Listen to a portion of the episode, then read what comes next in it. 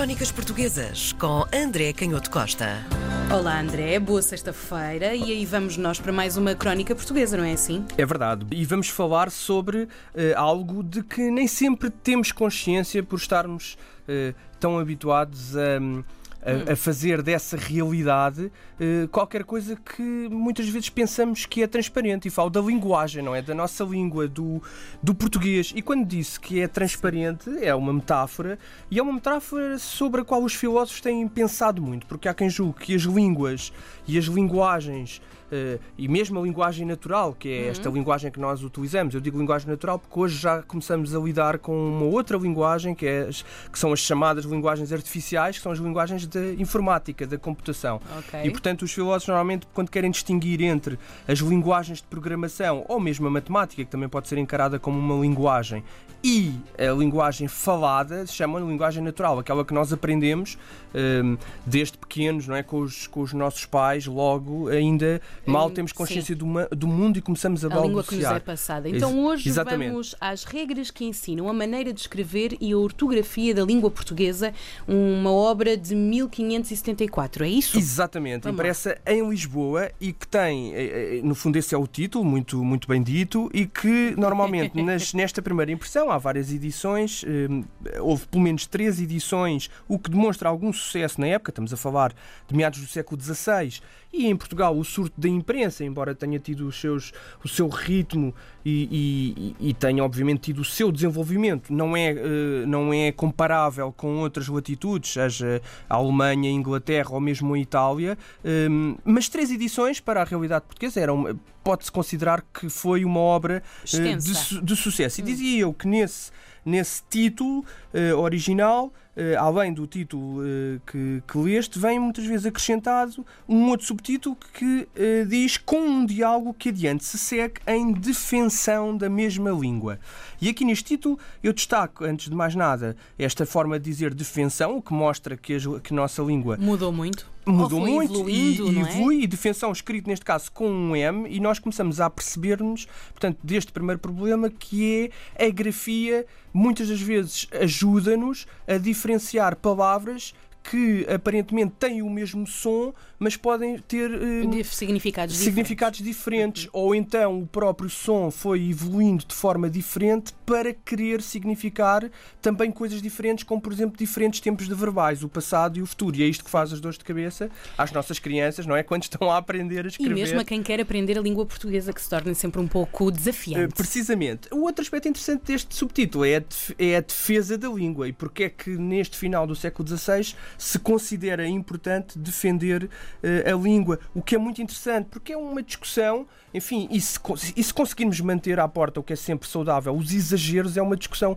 muito interessante, porque volta um pouco a, volta um pouco a, estar na ordem do dia, uh, porque... Sim, uh, os nazis da gramática claro, que andam por aí na internet, é claro, é isso? também, e por outro lado, um, a ideia de que não é fácil conciliar esta, estas duas vertentes muito importantes da nossa experiência que é a importância do português, que é a nossa língua, claro. é a língua que aprendemos, e que eu dizia no início que as línguas não são meramente transparentes, portanto, uma língua, e é isso que o autor desta obra também vai uh, dizer, vai escrever, o que é uma intuição extraordinária para o século XVI. As línguas não são uh, meros instrumentos de pensamento, elas também dão uma elas constroem um determinado olhar sobre o mundo. Hum. As, as, regras de gramática, a estrutura da língua, a forma de falar, os sons, elas ajudam a construir uma determinada ideia do mundo.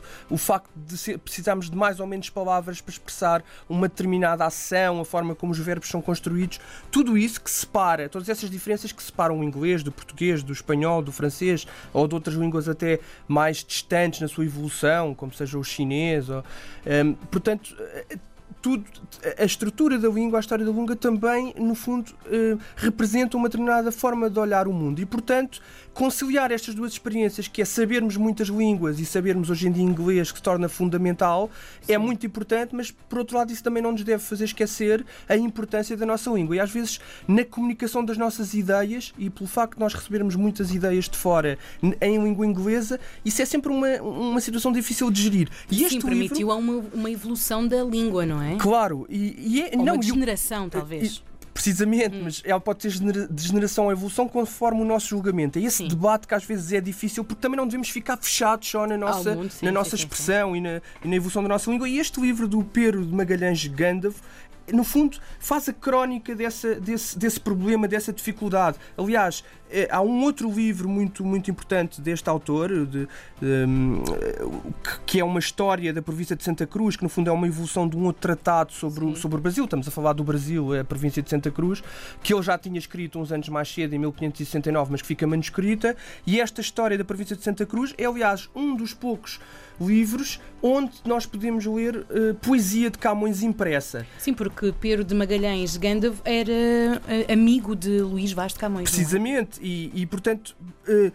Partilhou a mesma, a mesma ambiguidade, o mesmo dilema que, era a enorme, riquíssima herança do latim, o que nós de certa forma hoje até podemos quase comparar, eh, enfim, ao inglês e a toda a cultura científica e literária que o inglês eh, nos transmite, e eles tentaram fazer essa, essa, essa relação entre um aquilo conflito. que era a riqueza do, do latim e ao mesmo tempo o enriquecimento de, do português uhum. e, portanto, a dignificação do português sem esquecer a importância daquele modelo clássico e, e, to, e, toda a tradição cultural que vinha do, do modelo clássico, não é? Por acaso Camões põe uh, Vênus a elogiar a língua portuguesa e a dizer que o português de facto é extraordinário e é muito próximo do latim. De qualquer das formas, eles não se esqueceram de que, por um lado, as, fecha as culturas fechadas empobrecem, portanto era uhum. fundamental esse diálogo com o latim, e por outro lado, o Pedro de Magalhães Gandalf escreveu nestas regras que, que estava a pensar não propriamente para os eruditos, para aqueles que sabiam latim, para os poucos que sabiam latim e conheciam com profundidade a língua latina, mas estava a falar para toda a pessoa que escreve e, e, e, não apenas para os que eram latinos, que era como se chamava, no fundo, aos eruditos da época. Isto é muito interessante porque é uma ideia de que as regras servem à comunicação, não é a comunicação que deve servir as regras. No fundo, as regras servem para ajudar as pessoas a expressarem uh, aquilo que pensam, um aquilo, aquilo que querem, um caminho, e não propriamente para se tornarem escravas das regras da gramática ou da ortografia, o que eu acho que é uma lição extraordinária que nos fica nesta, nestas regras que ensinam a ortografia da língua portuguesa portuguesa impressa em 1574. Uma língua sem muros. Crónicas Portuguesas com André Canhoto Costa.